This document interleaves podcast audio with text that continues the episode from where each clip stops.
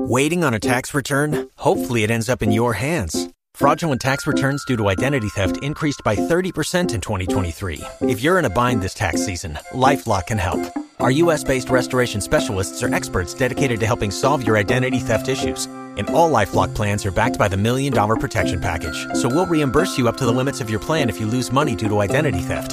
Help protect your information this tax season with LifeLock. Save up to twenty-five percent your first year at LifeLock.com slash aware.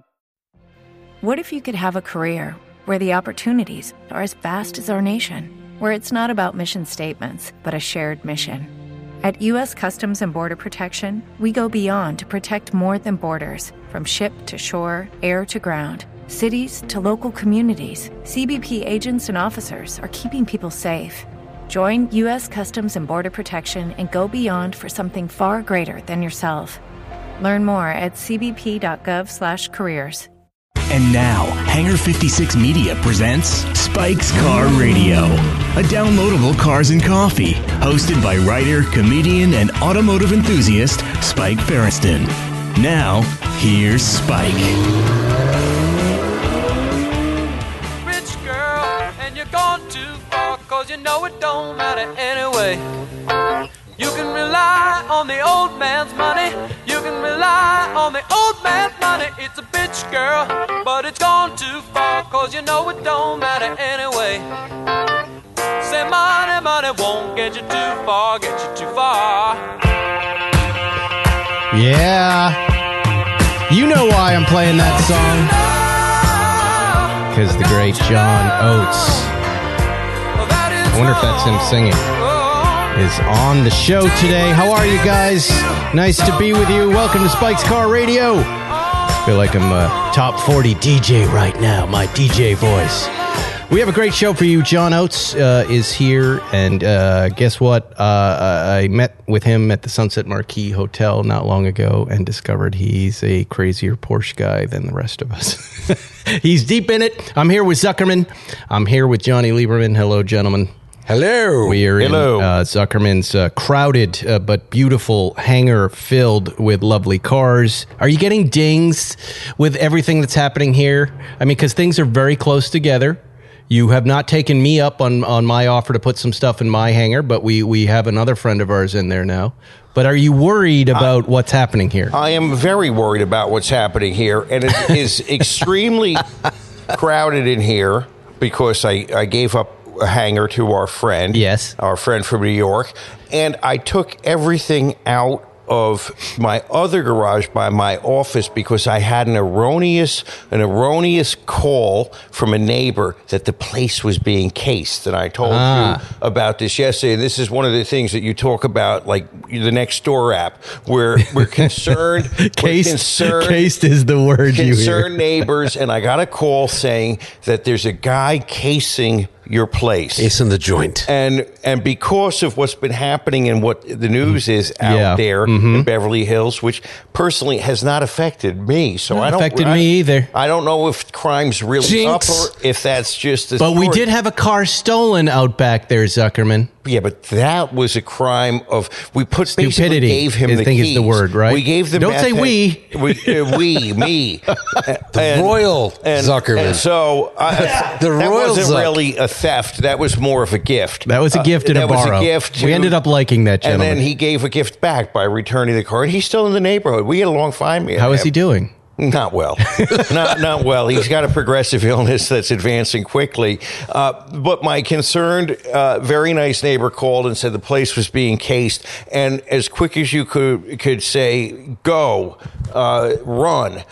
Me and, and my coworker Lance, we hopped in the Speedster and the Quattro and and took them out of that other garage, which normally holds five or six cars. Right. It has zero in there now because we were mistaken. And this gentleman was was casing the place because he had been injured in the alley and was taking pictures of the alley because he had fallen in the alley. So he was gathering evidence. He, he was wasn't gathering casing. evidence. He to was, give to you, to sue someone. And he wasn't even coming to me, but yes, oh, he was. Okay. Isn't it amazing that the, the imagination some people have? I they, just they're love, in fear. They look out the window and they see what they want to see. see what they right, want to right. see. I just right. love cop lingo. Casey, yeah. Did you put a bolo out on him? Yeah. I mean, the one thing that I found to be true is the birds in my neighborhood are not real. I know that for a fact. The crows, the sparrows. They're recharging the, the, I mean, on the power line? No, they're robots. And they're out there, and people are watching all of us at all times. I know that for a fact. I, I, I saw... They were the, sent by the post office. Well, we found a dead bird. We found a dead bird, and we opened it up, and there was aluminum in there. It's true. Birds are not real. I just... I was reading out, about and he's that. He's got tinfoil under his I hat. Was, I was reading about birds are not real. My, Me the too. Best, the best thing I saw it's was... the best thing they, in the world, They isn't recharge it? on the power lines. That's why it's they awesome. sit on power lines, because they've been recharging. Do you know birds are not real is a joke? It's a joke on all the people who believe in conspiracy no, theories. I know. It's great, yeah. though. But now... Because I saw the birds aren't real hats, and I was like, I am not going to buy a hat and support this. Oh, it's a joke? Oh, I'm buying three hats. Yeah, but, but, guess, but guess what? That'll be like... It'll be like... Trump fake birds twenty-four will be but the don't vice you president. believe yeah. yeah I believe that this is a really bad joke to start that people oh. are eventually are going to oh, believe th- it this country's so sick, man. We're so sick, right? It's it's a dangerous uh, joke. I mean, did you hear about the, the the PowerPoint, not to get too political, but the PowerPoint presentation to like how to have a stage a coup on January sixth? Yeah. Like Meadows actually turned in a PowerPoint presentation. Well, you got to be organized. I do I do respect the organization. Do you? I, you don't want a disorganized coup. You do yes. want everything to fall into place. And you want to make it a very simple PowerPoint to the yes, children in charge simple. so that they understand, so they understand how, right. how the tanks are going to be rolling. This is how, this is how it works. Lots of images, star wipe. Yeah. Yes. Uh, there's even a frame where a guy falls onto a bike rack falling off the wall. yeah. um, anyways, we have a great show for you. It's almost Christmas. Let's talk about Bob's Watches, our favorite new sponsor. They have the perfect luxury watch holiday gift for someone special. And you, as you know, at bobswatches.com forward slash spike, you have my personal choices. And look, I got Bob and uh, the girl who's in charge of Bob's Watches Spike page. And I got them on a phone call and I said, you cannot put certain watches up there. And I, I'm going to approve a bunch of them, a big list. And you tell me when you're out. So you can know every watch. And the bobswatches.com forward slash spike is something I would put on my own wrist or buy and throw at Zuckerman's face. It's, it's something that I love. You can, you can trust that. And I know they're all really expensive. I never said they were affordable. I said these are watches that we all like. And I do put some cheap tutors on there. Uh, not cheap, affordable, and uh, Omega Speedmasters. So if you do uh, a slash Johnny, it could be some cheap watches. We'll do some cheap ones. Have you been to that site? It's yeah, an amazing site. Yeah. You know, I, I look at it and say, can't afford it, but yeah, it's great. Well, here, here's the thing. I look at the Rolexes. I look at the Rolexes. I have bought... Uh, three or four times from them and then returned the watch and had them sold it and made money on it. And that's that's a nice transaction like we have with cars when you're, you know, you were doing it with B M Ws. You're buying things, you take the financial risk, you give it back, you get your money back. Anyways, Bob's Watches, our new sponsor. We love them. They specialize in Rolex, one hundred percent guaranteed authenticity. They do vintage Rolex. They do uh, modern day Rolex. They've got a bunch of other stuff on there too that's beautiful. Check them out, bobs watches dot com. And, uh, you can get one hundred dollars off your first purchase by just going there and uh, using forward slash spike first, and I guess. Though on the ad, it still says the smoking tire. They haven't fixed that part of the ad. That's why I paused there. Yeah. But that's cool. Matt We're Farah. all friends. We're all friends. You know, I got a lot of feedback about adding a second show, and it was uh, uh, mostly for it. Yeah, of course. And then a lot of against it. Oh, really? Yeah. In fact, a couple people in the business I trust, I ran it by them, and they thought what we have here is so special and nice, and why why dilute it? Mm. Right? There's a point. It's a good point. So then I thought, well, all right, well, if we keep the three of us together and, and Jerry and Matt Farah, maybe maybe we, we start another show with somebody else. Like maybe we bring in a sec another podcast just to start a Hangar fifty-six podcast network that's automotive themed. I like it. Do it. How I mean, long you are know. you doing your Motor Trend podcast, Johnny? Well, I don't really know. Uh, we're doing we're we're signed up for twelve episodes, and they want to do a lot more. Um, right. But I, it's it's all dependent on so many things. Everyone forgets, I don't actually work for Motor Trend. I'm a consultant for Motor Trend. Uh, um, so I'm, I'm my own operator. So I'm not really, they have meetings that I, I'm like, do I have to go to this? They're like, no. But, so I don't go. How long? Um, uh, it, well, what is, I did your show yeah. this week, right? Yeah, it's not going to air till, that's the other thing. We posted, not, it doesn't air. But yeah, it's it's going to air like end of January, early February. Okay, so there's yeah. no rush. There's so no I rush. went into this small glass room, Zuckerman, that you know well, because it's mm-hmm. where you and I began. Where I met the two where of you. Got our where I was one of five people in close quarters without a mask. That's very uncomfortable. It's extremely everyone's uncomfortable. Everyone's super vaccinated. Me. No, no, everyone's super vaccinated. Do I want to take this call? From who? It's from my son, Jack. Yeah, put him on. Put him we, on the we show. We can cut He's it out ready. if it doesn't work, but okay. Let's see what this is about. Put him on speaker. Uh, hold on. What do you got, Jack? What's up? Okay, so um, I'm going to the airport, and um, can I use, like, your, um, you know, I use that, like, tripod phone attachment? Bigger name yeah, line, okay. too. Okay, I've got Jerry Seinfeld coming in, Jack, Jerry, and he's more important than you are. So sorry, I've got to son. hang up, but use whatever you like. All right, thank you, bye. Okay, bye. He sounds old. He's mature now. Yeah, he's a young man. Jerry? Yes. You're on Spike's Car Radio. I wish. You are. No, you are. I'm gonna. I am. Yeah, you I'm are. Gonna, Hello. No. No. we got. We've got twenty minutes left, and then I will call you back. How about? Because right. I'm guessing what you have to say you don't want to say here. Let us have it. No one listens, except for in Lithuania. Let me call you in twenty. Okay. Bye bye.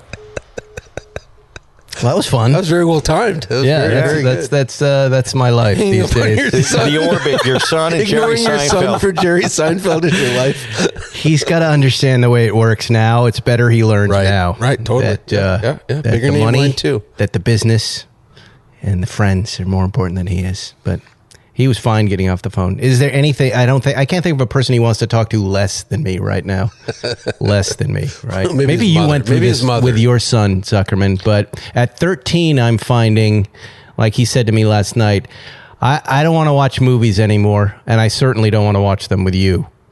I never got anything that direct, but, but his, which I kind of admired. His I word, went, all right. Yeah, his my son's word count is rather low. Uh-huh. Uh, I, I, what do you mean? Well, you never heard of a word count? Oh, oh I see. Yeah, like you get the one word answers. Yeah, yeah, his yeah. word count, like the amount of words he speaks per day. Like for example, if we have to submit briefs to the court, we sometimes have to give a word count to the Court of Appeals. You can't go over a certain amount of words to make your point. Well, my son would always be within the word count. He's Very efficient. He's very efficient. It could be seven words a day, yeah. maybe eight. He doesn't talk a lot. I've met him a few times. He does not speak a lot. They don't yes. like to talk to us, is what I'm learning. Because but we inhabit a different world. This is the wonderful thing about children. They know they're in kids' world. They know that they are they're in their self-contained universe. You're not a part of it. They're sometimes part of your world, but but you're not part of their world ever. You know, one of the listeners Uh, D M'd me and said, would you and Zuckerman, it seems like you're raising uh, good kids. And it, I have young kids, and Johnny, you can weigh in on this too, obviously. And I, uh, there are three of them, and I don't want to spoil them. Uh. And uh, I'm worried that if we give them what they want at Christmas, we're going to have kids that don't turn out okay. That's not going to be it. It's gonna, that's not, Go ahead, Zuckerman. Right. Why? Well, well okay, said. Well because said. Yeah, yeah, yeah. It's you, not okay, about the stuff you're buying your kids. It's not. It's okay. First of all, I'm a spoiler, uh, but I have good kids and, and they have good values, and uh, I have a style. I do have a parenting style. Not everyone would agree with it, but I but I I set uh, you know I set certain bright lines. But most of the stuff doesn't bother me. I don't get involved in the little fights. But right. The big, the big things they know and they listen to. But what will fuck up your kids will be a mystery to you. Uh, there's the big ones. Are you are you an alcoholic? Are you a drug addict? Are you a gambler? Are you a rageaholic? Do you beat them? Well, if you're not any of those things, something will fuck them up, and you'll be surprised to hear about it when they're thirty. You, it won't be what you think it is. It'll be something else that you won't remember, this that you'll never interesting perceived. Episode of Dear Zuckerman Christmas edition Jeez. with some actual reasonable advice here. He's yeah. very You're wise. exactly He's right. A, yeah, yeah, yes. yeah, yeah, yeah, so, yeah, yeah. Because it's like... It's not going to be gifts. It's going to be your character defect, defects, uh, your yeah. issues with your wife, or the way you treat the or world. Or something totally outside of that. It's, yeah, you yeah. may not know. Like, there may be a moment that, you know, like when my dad... Now, my dad probably didn't give me affection when I needed it, but I was not capable of saying, Dad, I need you. I was silent. So, so you know, I couldn't share my needs, and he was oblivious. So you have this typical adult alienation. Okay, let me wait. Let me ask you this question, both of you. Do you remember great gifts your parents gave you? Yes. Yes. Yes. I remember the great gift my grandfather... I don't remember anything about him, but I remember when he handed me the Texaco gas station truck, and I went, I like this guy. Yeah. Oh, but you, your kids are never going to react to gifts the way you would like them to. You know, sometimes you might get the big, greatest gift in the world, and again, not articulate it. Kids are not formed. You're trying to take your adult brain and apply it to yeah, this yeah. uncooked meatloaf um, that's in their head. And yeah, but so- how about this strategy? This happened this year. I I try to give them great Christmases and within reason give them everything they want, right? You pick the one thing that you really want that's lighting you up and making you crazy. Here's where it goes in the future, my friend who's got little kids. At like around twelve, they, they don't want anything. Like this year, I go, hey, what do you want? And they go, eh, nothing. Nothing, I'm good. I'm all right. Both of them. Wow. And that's a relief. But they and do so want we'll get them something. A couple little things, yeah. and that'll be it. So the, the best thing, the best, the one gift that stands out in my childhood was I wanted this bike. It was, it was a Kuwahara. I remember it was this like stunt bike for like, you know, you could spin the handlebars around, you could hop up and down on the pegs and all that. And my mom made me actually work for it. She said, if you get student of the month, I'll get you the bike. It wasn't for like Christmas or Hanukkah or whatever. And I actually, you know, for a month, did all my homework and was a good kid. And I got the bike. And it was, I think for me, it was a really good lesson that if you do work hard, you can get something, you know. Um, you know, other than that, I was fairly spoiled. But there was, a, for whatever reason, that one, because my mom didn't want me to have it because she thought I'd break my neck. Um, but she's like, okay, if you actually get student of the month, which I got. Uh, it was February of sixth right. grade. The motivation. No, the only we time I behaved in right, all right. school. We do that but. all year long. You got to keep your G P A up if you want anything. Right. And they sim- work that's hard. That's a simple explanation to your kid. Remember, I walked you through that. What's up? Which how to explain to your kids how to get good grades? It's very simple. You say, I have a job to do. My job is to go out there and earn some money and bring home money and take care of you kids. Right. And you have a job, and that's to do your homework. Same thing. Okay. Yeah. And then, and so if I didn't do my job, if I didn't go to work, if I sat in my room all day in my filthy room and didn't brush my teeth, you get really worried and concerned. You'd be frightened, wouldn't you? So you depend upon me to go out there and do my job and to show up and do what I'm supposed to do. So I'm going to make it simple. You got to do the same thing. Do that homework. And you don't want to do your homework, then you're going to be a loser, and then you're going to have trouble later on in life. And then that's your choice. I'm just giving you the straight facts. So mm-hmm. did I do there the right go. thing? So I have a nephew who's just, just turned twelve. Dear Zuckerman, I have a nephew who just Zuckerman. turned twelve. And I've been hauling him around to lots of car shows. He likes cars a lot. Yeah. And he's like, I want to do what you do. And I'm like, no, you Good. don't. No, no, no. I'm like, no, no, no. Listen, listen, listen. Hang on, hang on. Come on. Hang on, hang on. Wamp, wamp, I said, wamp. You want Everybody to do what? Everybody says that. Standard answer. No, on, you don't. Being a doctor is terrible. It's I'm you know, not a doctor. Being I'm, a beetle is horrible. Be a big Jew. Tell him it, to do what he loves. Yeah. No, no, I didn't say any of that. Here's what I said. I said, I said, Stop talking. study hard. I said, get good grades, go to the law school. Yes. Or go to some good, you know, school, commercial real estate, do something. Commercial real estate. Where you earn a lot of money and He's then so you can confused. buy all the cars instead of me where thief. I drive them for a week. You know what you should no? you know good? You know what the kid's saying to His you? grades, by the way, he now has a, he has a four point oh. Let me translate. He didn't good. have a four point oh. Now he has a four point oh. Yeah, after because this. You told him. Schmuckface, let me give you some translation oh boy. here. Schmuckface. Schmuckface. I love it. And I give you, I'm going to translate. My uncle used to call me that. That's great. Okay. Your uncle who? Now, we know you're the male figure for your nephew. Yeah. And what your nephew just said is, Uncle Johnny, I love you. I really like you. Really cool. I wish I had some good music okay. for this. Okay. You should put on some weepy music. Go ahead. And continue. then and put on some weepy music or Squid Games. put Squid on Squid Games. Games. Squid, Squid Games. Games. So next time this kid yeah. in his kid language tries to get closer to you and approach you, yeah. say, you know what? That would be so cool. I'd love for you to do what I do. I love you. God, Lieberman. Well, I do God, tell him I dumb. love him all the time. Smith we, doesn't work with that speech. We, Zuckerman. But you don't. Do you we, understand what I'm saying? I understand you know what, what you're saying. Could, you yeah, know what yeah. you could tell him. But I was also. I was just. A, I was a horrible student with my. Shut up, Lieberman. He's telling you. You know, you're, you're being good to him, and that's his way of telling you that he likes you. Well, that, we're really digging in on the feelings good. today. That's good. That's Bike's like car. That's good radio. advice for but, Schmuckface. But you know, it's a good uh, gift for the holiday season for your kids. Manscaped. Be Great like gifts. Johnny's kid. Stocking Richard. Stuffer.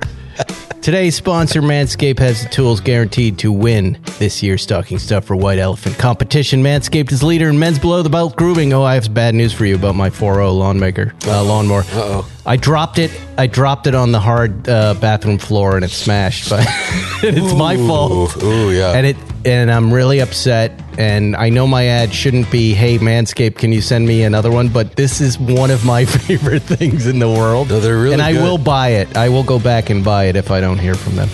Um, back to this ad. If uh, if my math is correct, that's almost eight million balls. What, God, I guess I up. missed a line there. Oh my But something God. about eight million balls. Get twenty percent off and free shipping at manscaped dot com with code spike twenty. manscaped dot com, code spike twenty. Um, and it's funny, they have these uh, these talking points are always hilarious. Talking point one. Ho, ho, ho, fellas. Naughties are nice. Tis the season to perform. And get your balls into performance shape. Inside, your, you'll find in the Performance Package four oh the lawnmower body trimmer, which I need. The best trimmer on the market. It works for your balls, your butt, and your body. Do you do you, do you shave your butt? Not my butt, but like, that's, you know, oh I, God, I go pretty not, low. No, no, no, no, no. Listen, listen, you're with your white panties. Did get a lot of feedback on the white panties. I got a lot of feedback. Your butt pubes and I your was, white Oh, well, the reason you would not shave your ass is the you need a little buffer there between the underpant and the cheeks, or you get some chafing. Even right? Or you're talking about you will basically be having a whoopee cushion without without the fur back there.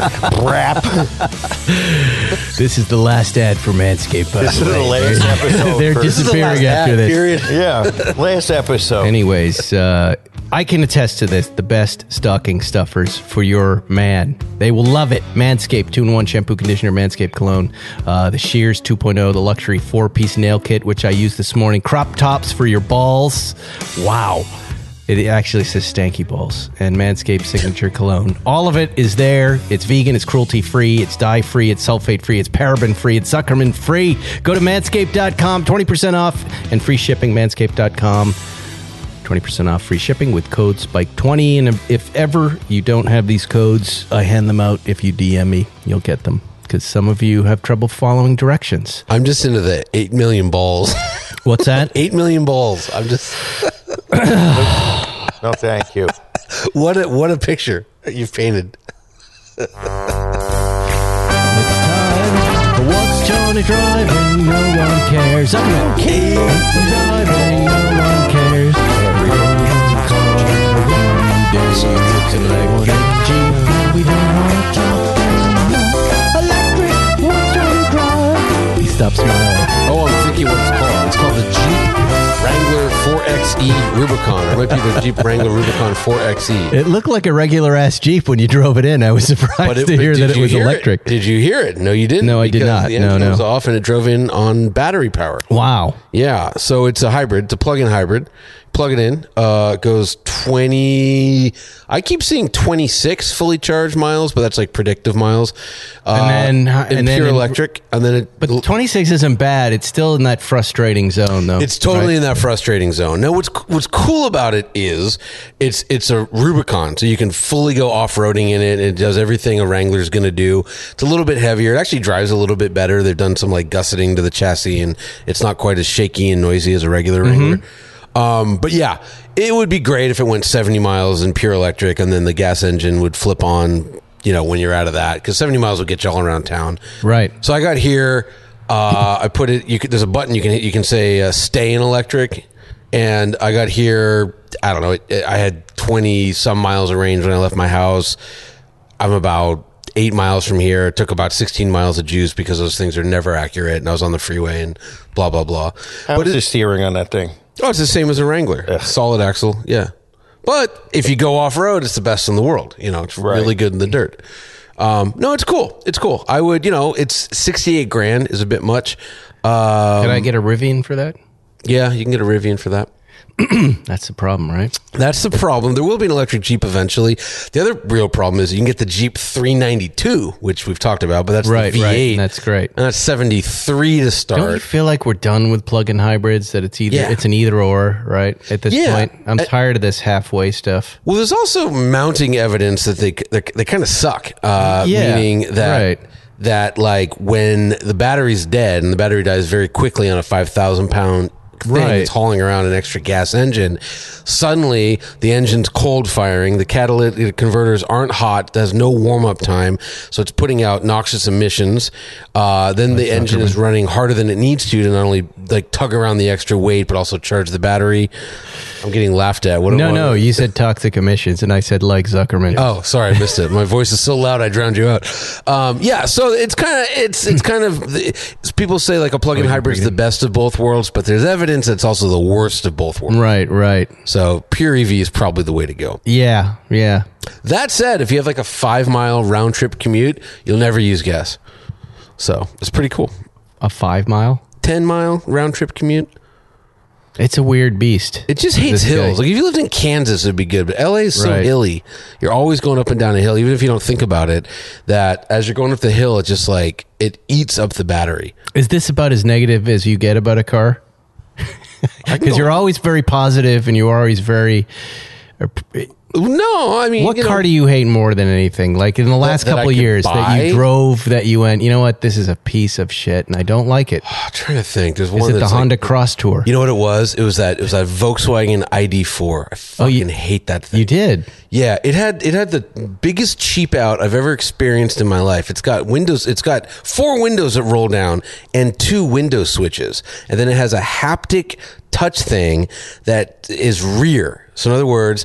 The default, you turn the car on, the two switches put down the front windows. If you want to lower the rear switches, you hit rear, and then the same buttons lower the rear windows, right? Which That's sucks. Weird. It's, yeah. it's what a cheap out, right? What, what, yeah, what, yeah, yeah. But the, if you just rest your arm, your your the the pad of your thumb is touch hits the rear. And so you're going to get a parking ticket and you go to roll down your window and it rolls down the rear window and it happens every fucking time. It's just, it's the most annoying. And it's just like they saved, what did two window switches cost? thirty-seven cents, right? That's how much they're saving. And it's just, it's just this middle finger. I hate that thing.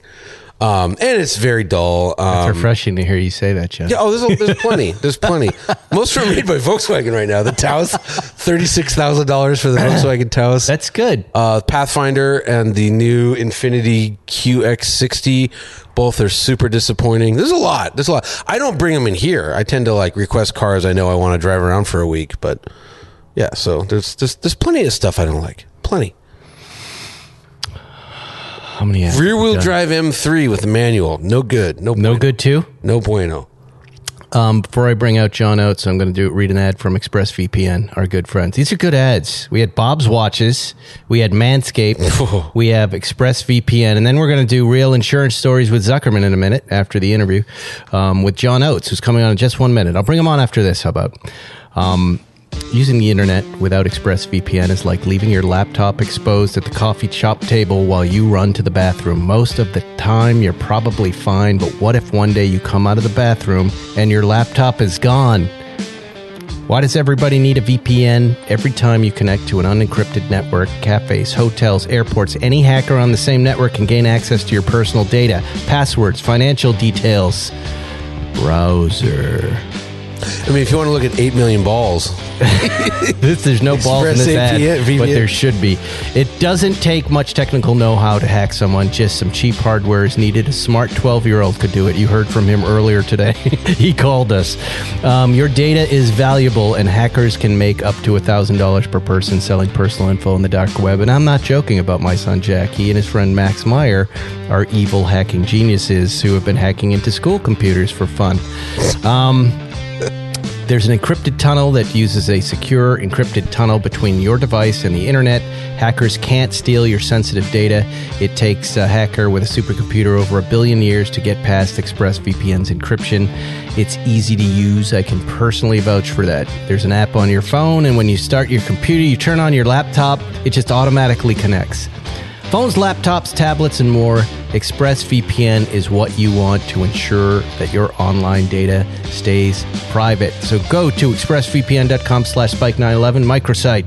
expressvpn dot com slash spike nine eleven, and you get an extra three months free. Free three months. Give it a shot. You're going to love it. I'm using it. I got it for free for a year, and then I bought it. How about that? That's no nice. Lie. expressvpn dot com slash spike nine eleven. Um, maybe a year ago, year and a half ago, uh, I was on Instagram and I saw, uh, I think listeners were saying, hey, John Oates should come on the show. And I'm a very big John, Hall and Oates fan and always loved his music. I went to his Instagram and I saw all these Porsches and I went, oh my God, I had no idea this guy was uh, not only a car guy, but a, but he's a Porsche guy, a legit Porsche guy. He, you know, bought a car from Rod Emery. A couple. I think he, he's bought he's a couple. building yeah. something now. And, uh, you know, how do we book guests on the show? Everybody says, by the way, don't book guests. Don't, don't, but we don't want to hear any guest interviews. Um, we just want to hear us guys, the core group. And I understand that, but this guy I knew would be different. And, uh, and I decided to just D M him on Instagram. It's not surprisingly did not hear from him. yeah, yeah, yeah. So is, that right, doesn't right. always work, right? Right. You if can you have ten million followers. Yeah. You're that, not well, some uh, Pat Dempsey, boom, you talked. If I, if I send him something right now and I want to have him back on the show, he'll go, yeah, man, let's set it up. Just like that. Joel, Joel McHale. McHale? Not, he's gone. He's disappeared. He's texting me right now. Yeah, sure he is. No, he's texting saying he'll be here and that he's doing another yes, Tiki Drink commercial. That he's in Georgia. Yeah, anyway, yeah. yeah. um, not long ago, uh, a mutual friend of, of mine was having dinner with his manager and he said, um, you know, uh, somehow I came up in that conversation. The manager just said, oh, we love that show. We listen to Johnny and Zuckerman and Spike. You know, in fact, I bet John Oates would love to be on the show. He called John up. John said, yeah, I've been dying to be on that show. Really? And what a nice compliment. That's it. It still trips me out. I know you're kind of used to this. But now I know why. Now I know why. Because I, I, I sat down with him uh, yesterday at the Sunset Marquis Hotel where all the rock stars come when they're on tour. And listen to this interview, and you guys will ser- soon learn why. It's because he is mad for Porsches. He's mad for Porsches, and he's just as sick as the three of us sitting here. he's he's an afflicted car guy, and he's a tremendous guy, too. Check it out. Well, thanks for uh, inviting me here, John. Mm-hmm. This is amazing. I'm a huge fan of yours. Thank you. Um I, I love music, and, and I know you've given uh, a million interviews about music, so I, I just wanted to get that out before we go and get right into the cars. Uh, it's fun being here at the Sunset Marquis, too. Is this like, it still is the Hollywood Hotel, right? This is my home away from home in, in Los Angeles, for sure. I've been staying here for probably twenty-five years at least. Um, I love this place because it's a it's a real family. It, you feel like a family when, when you get to know the people, the the staff, the people who run it have been the same for years and years. They uh, they cater to performers and and uh, give you a lot of uh, peace and quiet, but at the same time you have uh, there's a lot of possibilities for social interaction. Let's put it that way. This is, you know, uh, uh, years ago, I used to come here on Friday night, and it, it, it's a pretty wild bar scene. There were uh, there were drugs, there were Nicolas Cages and George Clooney's, and then there were always the touring bands that were that had just played and would would, would yeah. come in around midnight, and it was and it was just fun. It was an exciting, probably the most Hollywood uh, place that I've ever been. As far as a consistent, cool, like group of people yeah. and, and a feeling. And Is that uh, is this the only hotel that's like that for rock and roll? Well, or? You know, things have changed after COVID, but um, and luckily, I mean, I don't drink, so I get to observe, right, you know, right, with a clear with a clear mind and clear eye, which is even more fun. Uh, Did you, you know. stop drinking at one point? Uh, yeah, yeah. Well, I've, I was never really a big drinker, right, and about right. five years ago, my wife and I just decided it's better for us to to stop drinking, and it's really been one of the best things we've ever done. But just good, just. We just feel better. You clear your head up, right? Yeah, and, yeah, uh, yeah. But but great. It's great to observe the uh, the, the the insanity uh, from from that that perspective. There you go. But also, my buddy Jed Lieber, who has a, a fantastic recording studio in the basement of this hotel. So there's this amazing state-of-the-art recording studio here. So I've recorded here, I've produced records here, and obviously it's it's pretty convenient to be able to stay here and then walk wow. right downstairs. Incredible. Yeah. All right. Well, enough has been said about your music, and I could just do two hours on... I was just listening to all the songs. I mean, you really have... I know we should talk about cars, but it's nonstop hits with you, mm-hmm. right? Nonstop hits, like your set list is all hits. And you know how I know this... I, a few weeks back, maybe a couple months back, you were performing here, and, and I was somewhere, and I was looking at my wife's Instagram feed, and she kept going live, and she's singing. I'm like, where is she? Was she at the Hollywood she Bowl? She was at the Hollywood Bowl, and it, and you don't know her, but she's a very uh, like political person. She only posts social. It's all about politics, right? And every five minutes, she's going live and singing another one of your hit songs. Wow, and fantastic. I called her and I go, what are you doing? She goes, I'm at Hall and Oates. Oh, I know you're at Hall and Oates. She goes, it's amazing. And, you know, I was just impressed that you were able to get her that excited about music. That's you know? fantastic. Well, listen, you know, that was the last show on a, a twenty-show run that we ah, salvaged right. from COVID. Oh, and yeah. um, we were one of the early bands out in, in two thousand twenty, you know, in the summer of twenty-one.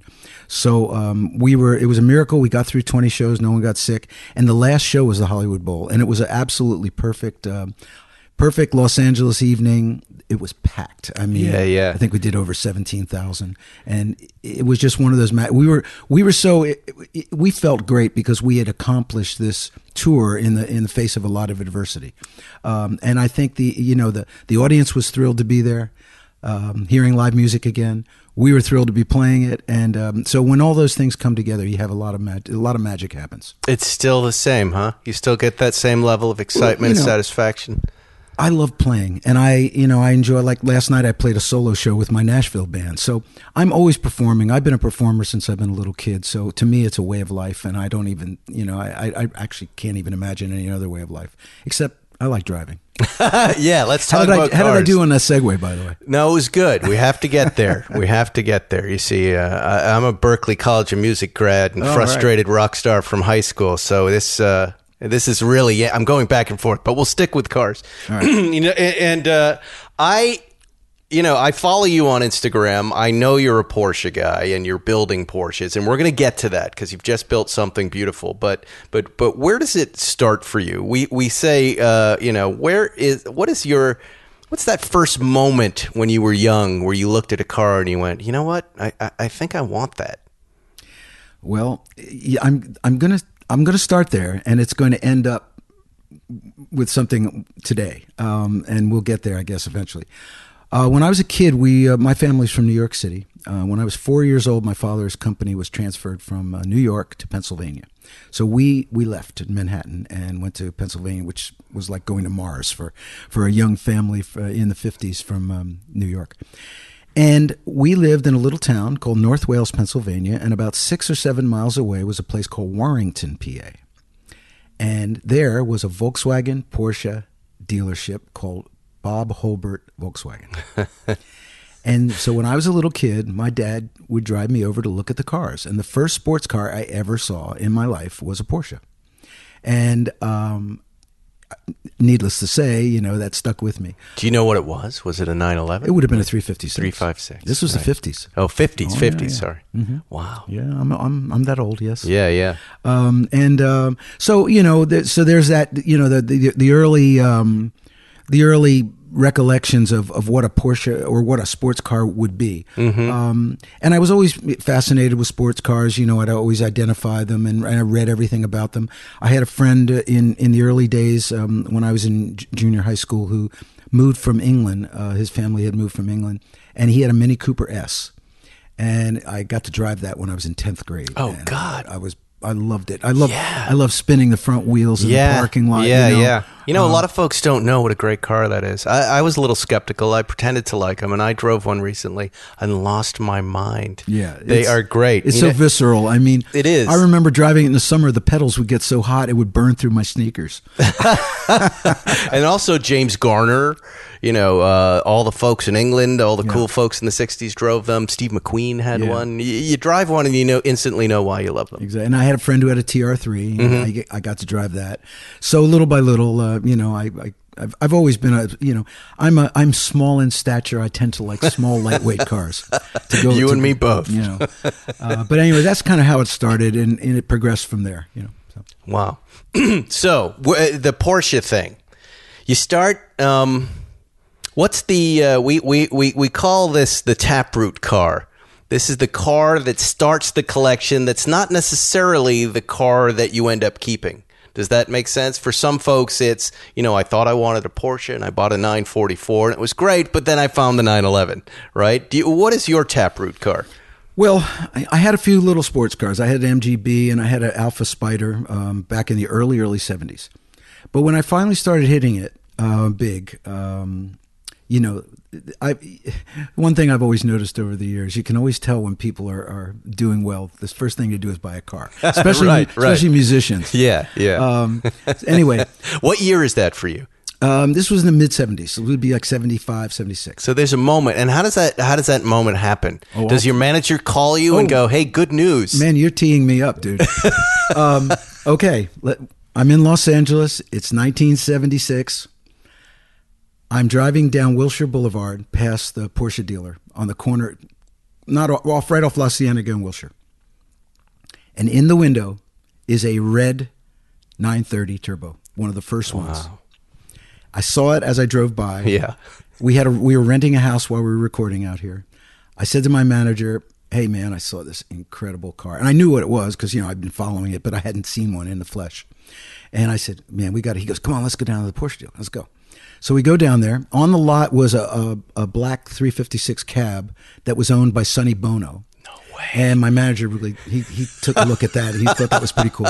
We walked inside and there's the nine thirty with gold B B S wheels. Wow. And it was red. So, yeah. You know.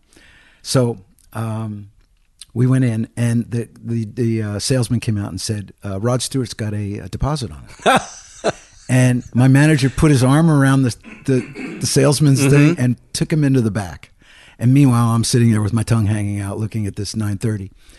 And um, comes out and he said, "You want it? It's yours." Wow! So I bought it. So that was my first major. Wait, purchase. What did he say to the salesman? I have no idea. Did I don't Rod care. Stewart ever call you? No. And say, "Laddie, what you took my car?" Oh, Rod Stewart could care less. He probably just went out and bought a Countach.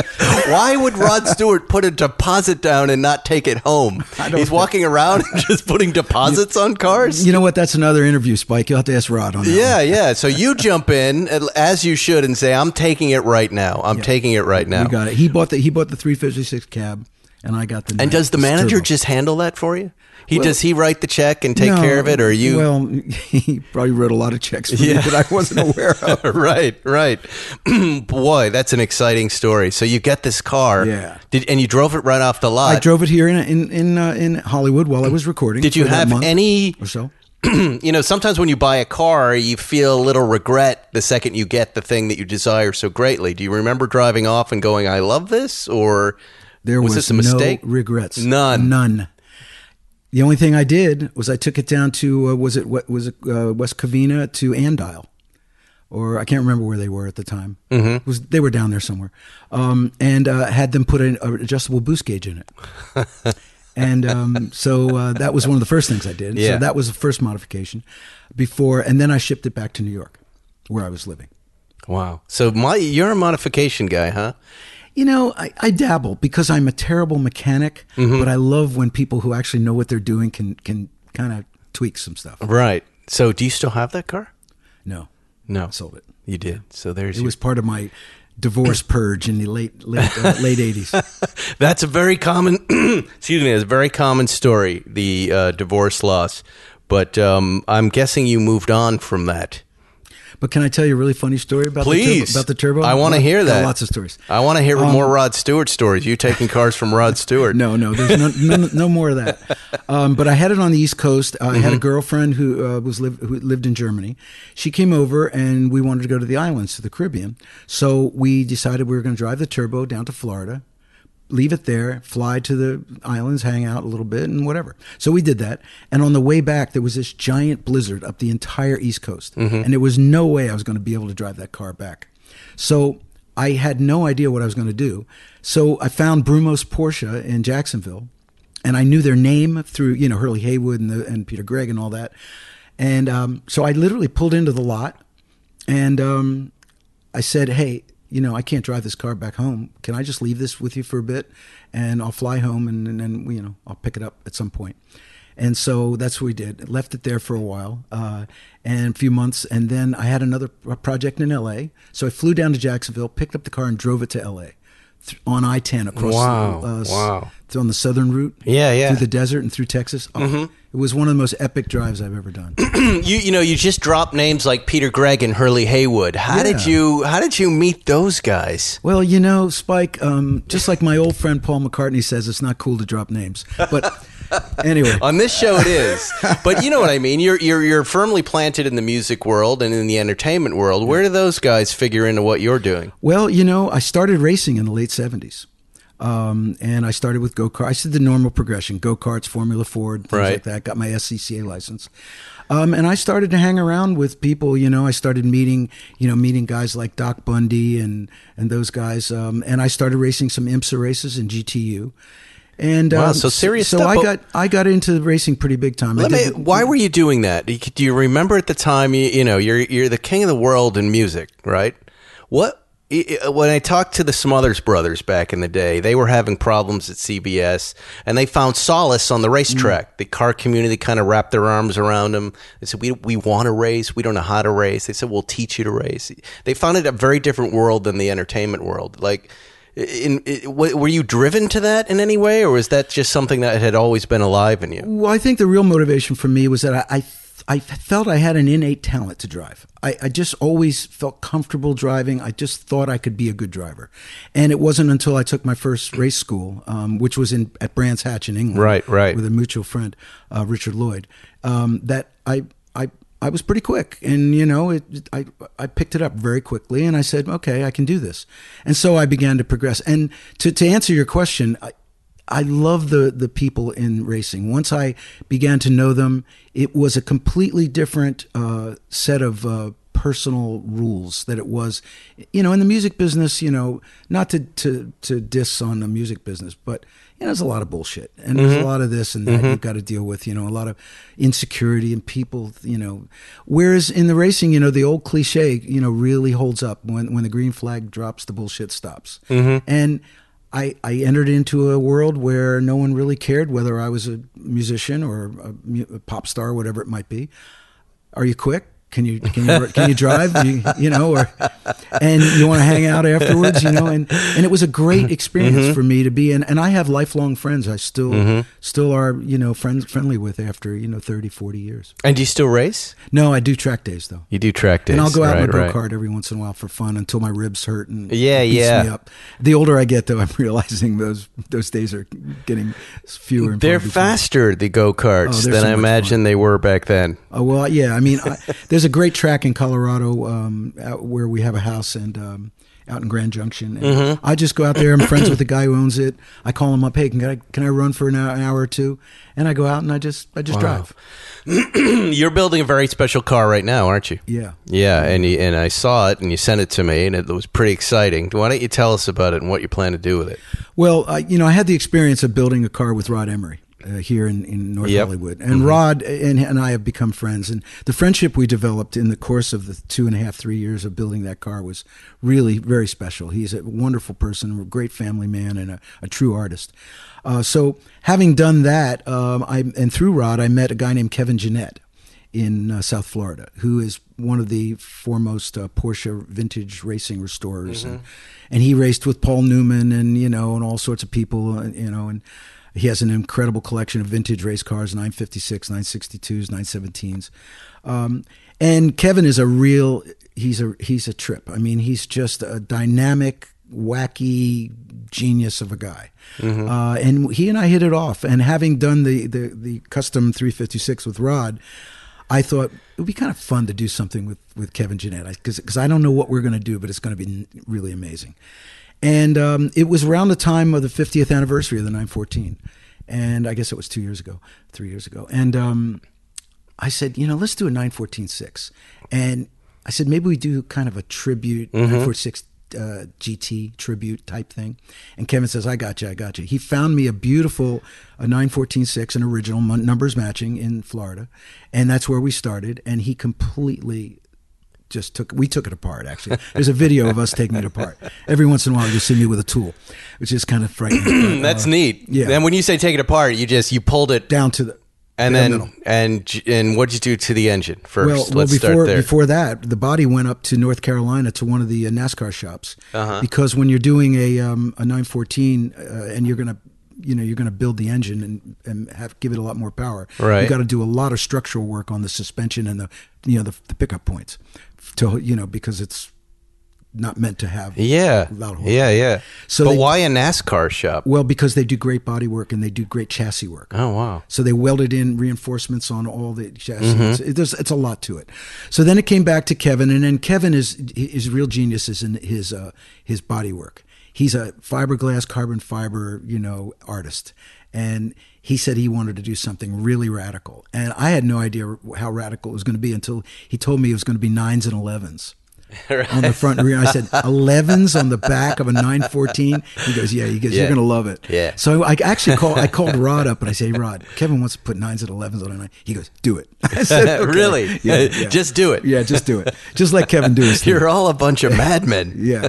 And uh, so that's how it started. And then, you know, and now I'm going to circle back to our the first thing we talked about. Right. Uh, we start talking about paint and a, yeah. you know, a paint scheme and all this. And I said, hey, let's do a tribute to Holbert Racing. Uh, because that's where I f- saw my first Porsche. And that's why I'm kind of bringing the story back to those mm-hmm. early days. And Todd Holbert has become a friend, and Todd's a you know great guy. And um, so we uh, we picked Albert Blue, which is was their color, mm-hmm. and with the red and yellow you know accents, which Wild. was a very uh, you know classic Holbert Racing mm-hmm. style. And we said, let's do that. And uh, th- so that's how the paint scheme and the um, the colors kind of worked out. Uh, but in the meantime, Kevin took the matching numbers engine, built it up to a two point five um, with about two hundred forty horse. Wow. And the original car had one hundred. Mm-hmm. Um, what What does it weigh? Nothing. Like what? What is nothing? Uh, nothing's about eighteen hundred pounds, I would say. Jeez. I mean, it's all carbon Jeez. fiber and super wow. light, uh, you know, Recaro seats. So it's a, it's kind so, of a street racer. It yeah, is, yeah. It's street. It's street legal, but barely, I think. Well, it has a V I N because it, it was a matching number nine fourteen six. Right, right. Yes. Yeah. And and it's going to be based in what state? In Colorado? Well, no, it's in it's still in it's still in West Palm, down at Kevin's shop. West Palm, um, because we had some uh, supply chain issues with getting right, right, especially tires. Believe it or not, we finally got some tires out of out of England uh, through a, through Andy Prill, a friend of mine over there. Andy Prill, Porsche I know guy. Andy Prill. Oh yeah, yeah. yeah. And uh, so um, so right now, I was going to take it back, but I'm so busy this winter. I said, Kevin, why don't you just keep it? Uh, because we're going to go to Amelia Island with it in, in early March. Right. And I said, keep it and I'll come down and I'll drive it down there. Oh, that's fun. So that's where we're at with it. That's going to be a great show. Wow, that's yeah. a reason to go there this year. Yeah. So uh, how big is your collection? I mean, people generally don't like to go through all their cars, but do you have a collection of cars that you keep somewhere? Or do you just keep I, a couple? What do you, I what do, you I do? I keep a couple. I, don't cons- I had a collection in the eighties. Yeah, um, yeah. Here again, before the divorce purge. Right, uh, right. And um, I had a, a nice collection, maybe ten cars. But I'm not a, a avid collector. I, I, I like cars that I can drive. And, and I, through having a collection in the eighties, I realized that you, it's a full-time job. It is, I mean, yeah. you've got to drive them. Yes. You've got to you deal with them. Yeah. And I, I really don't want to be, you know, kind of a slave to that. I want to be able to go to a car and enjoy it. So right, right now I have, a, I, have, I have three cars that I really like. Um, I have an M G A, a fifty-nine M G uh, M G twin cam, which is a really rare model of the yeah, M G A. Yeah. And I keep that in our garden shed, believe it or not. It fits in a garden shed at our house.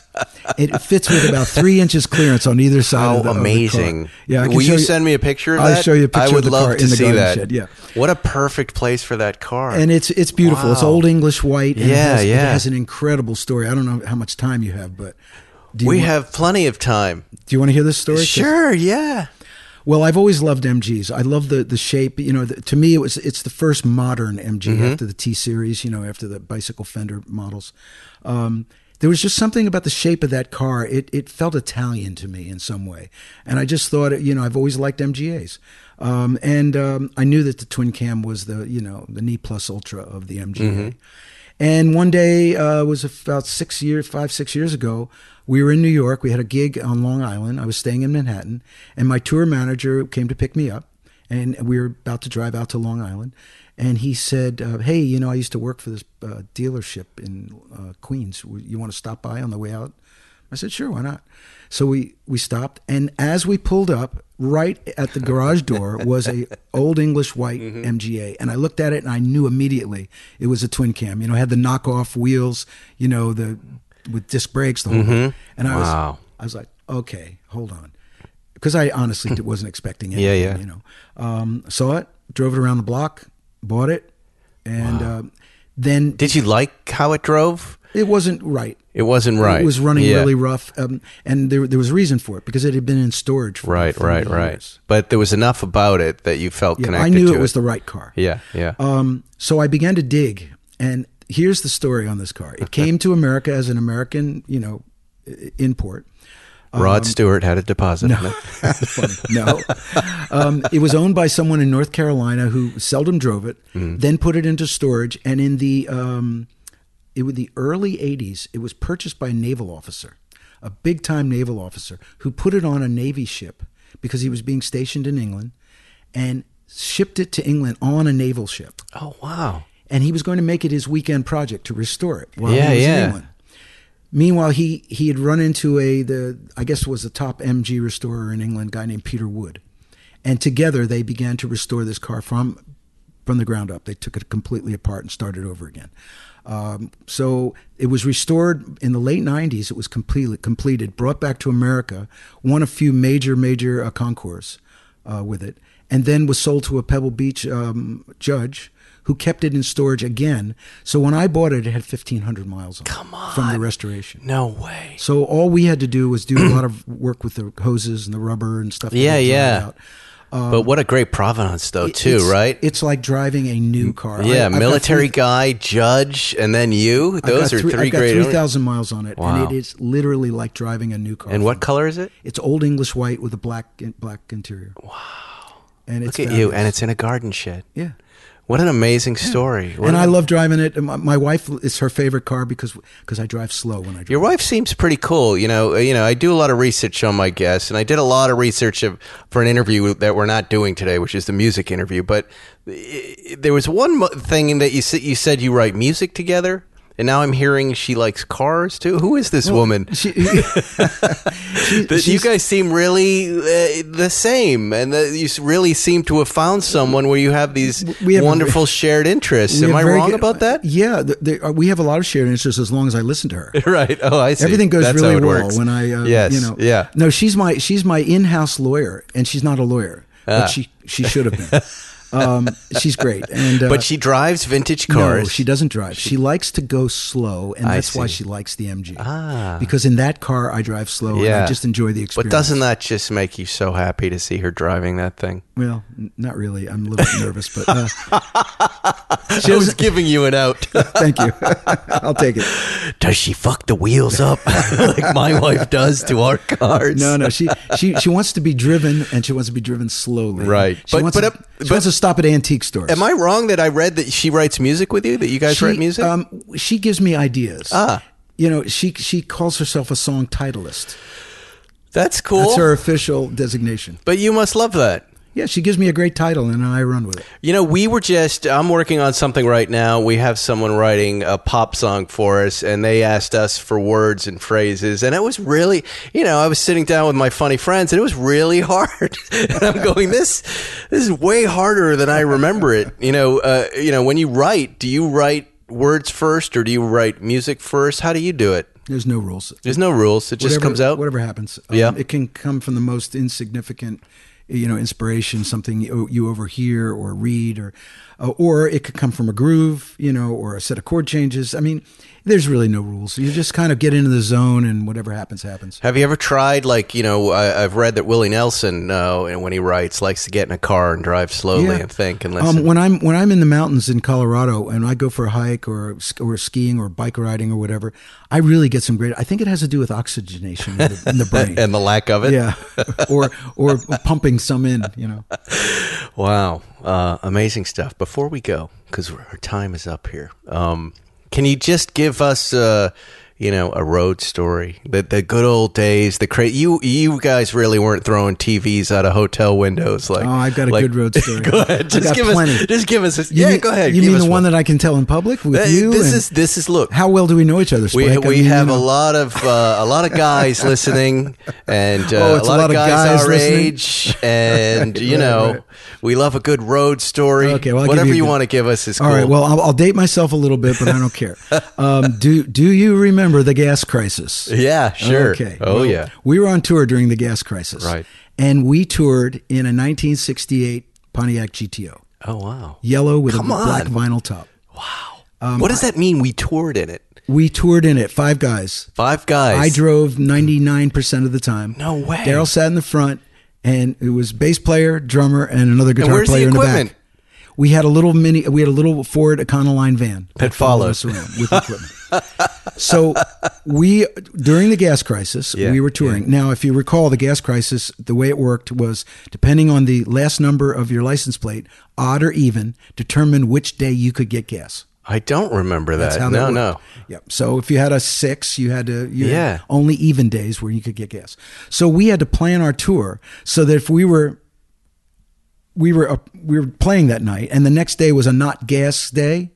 We had to fill up before twelve o'clock that night, so we'd be on stage, and our, our one of our roadies would take the car to a gas station, mm-hmm. fill it up, so we had enough gas to get to wherever we were going mm-hmm. the next day, and that's how we did the tour. Um, wow! And they, the guys in the, the three guys in the back had to draw the straws for who sat on the hump.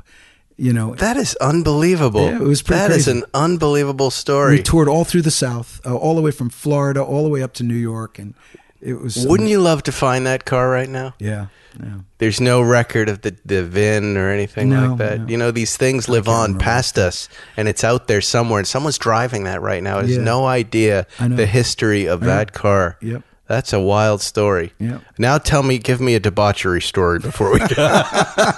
Now let's talk about throwing T Vs out yeah. the window. Well, you're, you're at the Sunset Marquis. This is the legendary. This is, it. This is the place where, where Robert Plant, you know, allegedly threw a T V into the into the swimming pool. Uh, yeah, all, yeah, all I know Kiss. is that all, from what I heard from uh, the other guys in my band, and I did not see it myself, yeah, right. but two nights ago, a gal jumped in the pool in the middle of the night naked. Here? Right here, right now. Oh, so, so it's still, rock and roll is still I mean, alive and rock well. Rock and roll is alive and well at the Sunset Marquis. Yeah, yeah. I love this place, man. I really do love it. I had a good time here. And and and after I left it, I said, you know, I'm not going to drink either. I'm done. I just finished. I'm getting too old yeah, for this. Man. And that was uh, almost twenty years ago. So well, when we're finished this, I, you got to tell me about that uh, hybrid Porsche thing you've got. Was is it a a Ghia or a, the Zagato? Zagato, right? The Zagato. I would have driven it had I known you wanted to see. Yeah, it, I saw but. I saw a picture of it. It's absolutely stunning. Well, John Oates, uh, this is a big day for Spike's Car Radio. We've been wanting you on the show forever. Well, thank you. I've been a fan of yours forever. Um, it's been great, and you have to come back when you're here. You don't live in L A, right? You're in Colorado. No, but we spend a lot of time. You are. It, it definitely come back and and meet the crew. Come uh, do. Uh, yeah. You know, I like to do one on one with someone like you first. Um, Because these other clowns that I co-host, they'll, they'll interrupt and the interview won't go anywhere. And this was a great interview. Well, and, thank you, Spike. Uh, I appreciate it. Next, I think I'd like to have you up there and we'll uh, we'll drive some cars. You yeah, got to do, do our...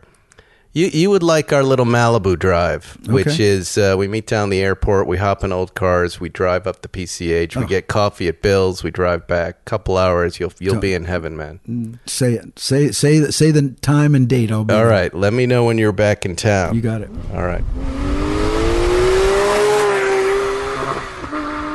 Pretty good, right? He's the man. He's the uh, man. That is a sickness. Yeah. He's yeah. great. It's, yeah. Awesome. He's gonna um, very. And I said after the interview was over, I said, you're gonna, I'm gonna put you in the fourth chair here What'd next time you're in L A. So because I said sometimes it's hard to interview someone you don't know with three other people sitting around, yeah. right? And uh, when I when I listened to him in that interview, I go, we could just sit him right there. Right. Like Joel McHale, and right. he would be part of this foursome. We could do a regular show, and it would be great. We right? could have the world's greatest personalized license plates on every one of his cars. Man-eater, rich bitch, right? You know what I mean? There's really so many Oats iconic... sower. Yeah. yeah, so many iconic songs that continue to be played all the time. And uh, uh, check out my Instagram. I put up the picture of the M G in his garden shed. That's where he keeps his M G. It's really awesome. All right, it's time for Real Insurance Stories from Zuckerman, sponsored by Policy Genius Insurance. Zuckerman, what do you have for us? I got a story to tell you because it goes to, it tangentially relates to having insurance, and insurance in the form of having more than one key in more than one spot. So I got to tell you what happened to me. On Monday morning. On Monday morning, I roll into the office. Is this what you called me about? Maybe. Okay. Okay. On Monday morning, I rolled into the office, and as I was walking into the office, somebody said, this guy came back to the office and shit on the building. Again. Just so you know, Zuckerman calls me to tell me this yes, story. Lieberman, you got to hear this. And I and I say... Not just you. Yeah. What? what? He called and, every host. Yes. Because I was blown away. This was not a bum. This was a, a man in a car.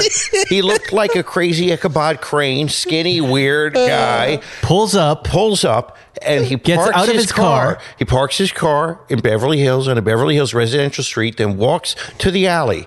And and this is, mind you, just... You, you have know, a very nice building in a nice part of right town. Right, a nice part of town. And on, nice right on the other town. side is O'Gara with the, with the rolls. And he and, drops his trousers. And he just... He fire torpedo on the. He fires torpedoes on standing, or did he squat down? Well, I wasn't there watching him, so I. Think, I but did you, you see you the evidence? Camera. No, no. Did you he, see it, the evidence? Yeah, but you see, the fortunately, my friend who valets at the building next door took his picture, so that's why uh, I saw uh, him. Uh, uh, uh, I saw him in a picture, and I saw his license plate. And the idea that that my building attendant would have to clean up his poo-poo, um, and because he's done it more than once before, we know he's not sick.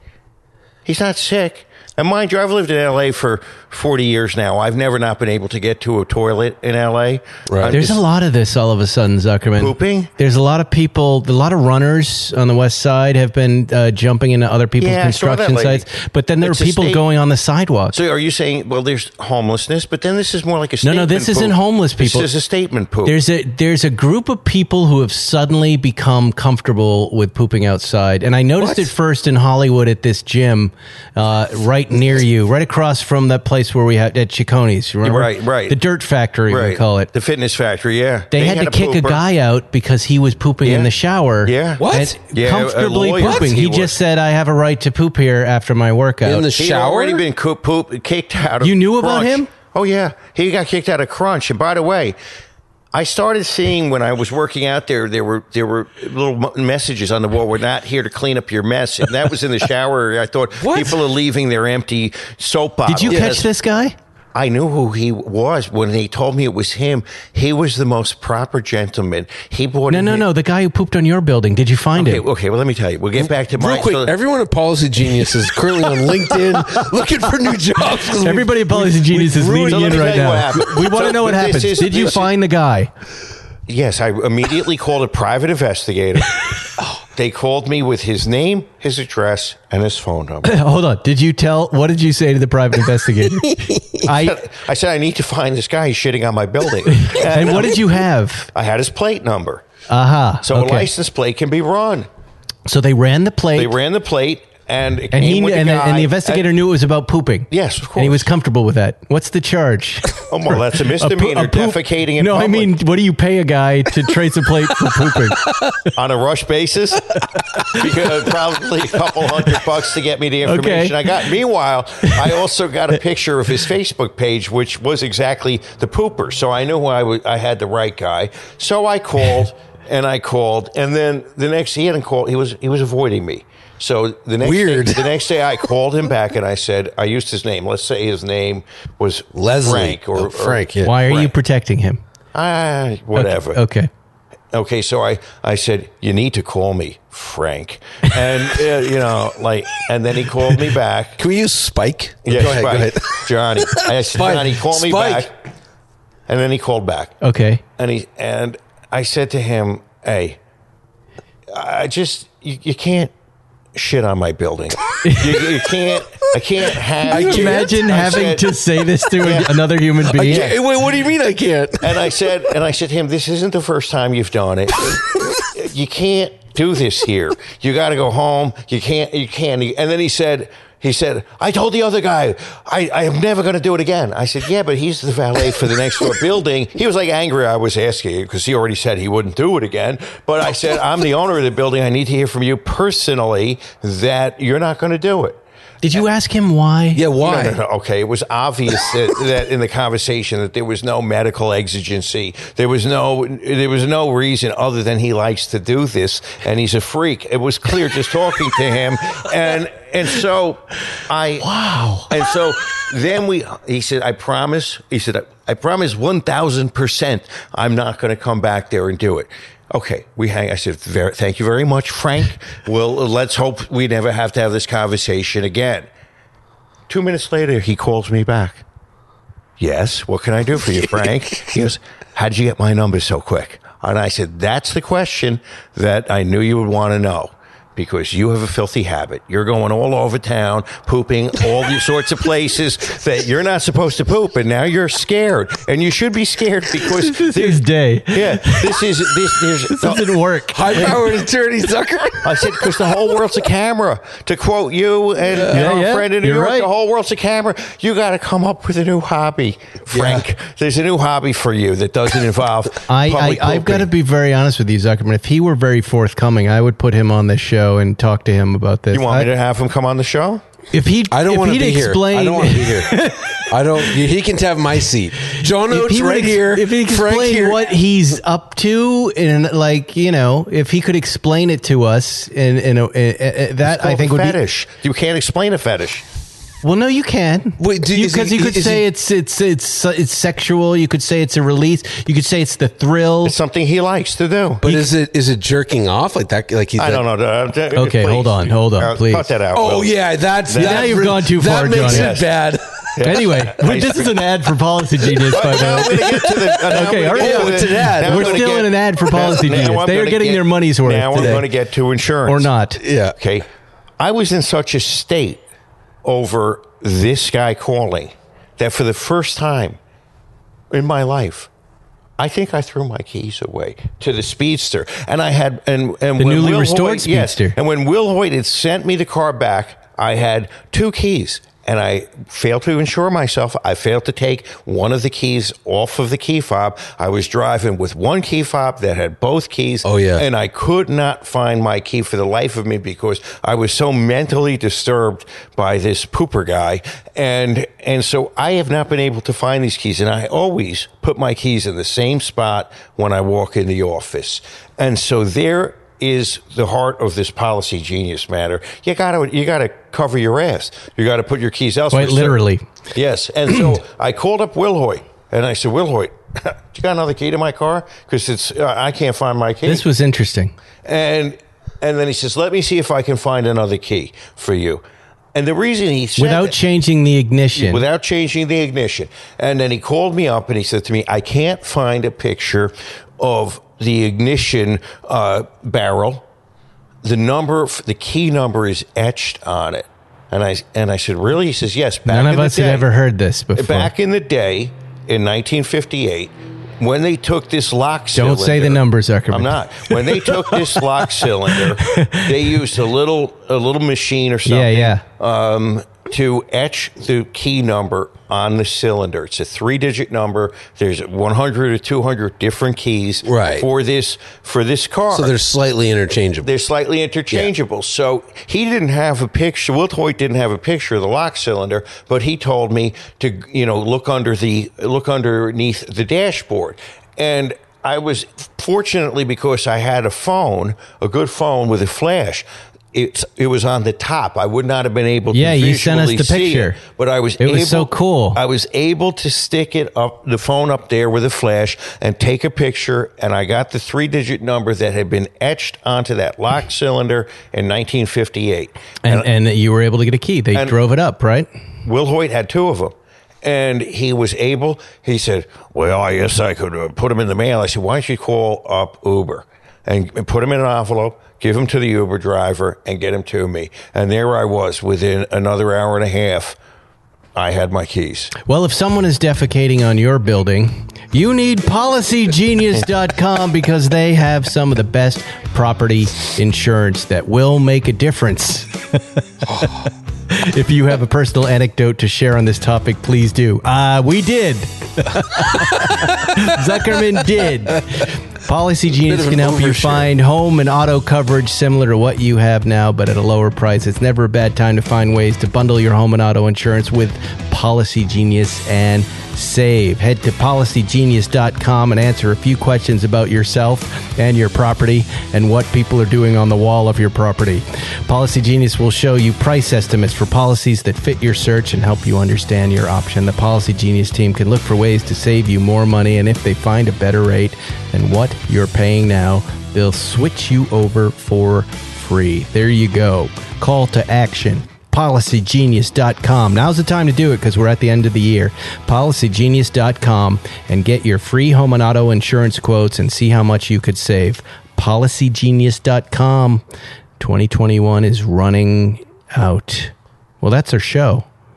That's, that is our show. That's the show. The we great, ended up going in almost an hour, huh? Uh, forty-three. Huh? For our part, and then John Oates is another thirty, a nice long, giving big fat show. What they want. Um, I was reminded by someone on Instagram that we do an annual Festivus show and the airing of grievances, so maybe that's next week. Oh, well, here we come. Watch out, boy. She'll chew Why? You up. What are you saying? I just I have a lot of travel coming up. I'm, oh I'm, God, Lieberman. Okay. Oh, sorry. Just resign your position. You know what? You know what? I'll I'll, I'll, quit, I'll quit my life. Well, to, you and I podcast. Can do it, Zuckerman. There you yes. go. This is how we book the show, by the way. So yeah, Somebody yeah, complains yeah, yeah. and can't can't do it, and I'll call somebody. Yeah, call Matt, Matty Farrer knows. Has not been on in a while. Yeah, let's yeah. call someone who knows how to show up for important. Johnny does a great job showing oh, up. You motherfucker! Yeah. Uh, it's I, I'm in Hollywood that night. I can't do this at this time. But but when I'm around, I make I, this. You guys is a priority. Are going to be airing grievances against each other. Ooh, yes, Ooh, I like this. I can do it the twenty-eighth. That's about. Are you not available on the Friday nights? I, I normally am. I'm just. I just get real busy. The traffic is so impossible now. Yeah, I, I can go late. I I, I have. I actually. Uh, I'm we'll sh- figure it out. I got let's the not worry about it now. Next week on Friday, but it goes back at like five. All right, p m let's not figure it out. We should, right. we have time. All right, all right. Um, I want to thank our Merry sponsors, Festus. Bob's, Policy Genius, ExpressVPN, and Manscaped. We love you guys. Happy New Year and uh, happy holidays to all of you, whatever you might celebrate. And uh, next week, we'll see you for the Big Fat Festivus Show. So long.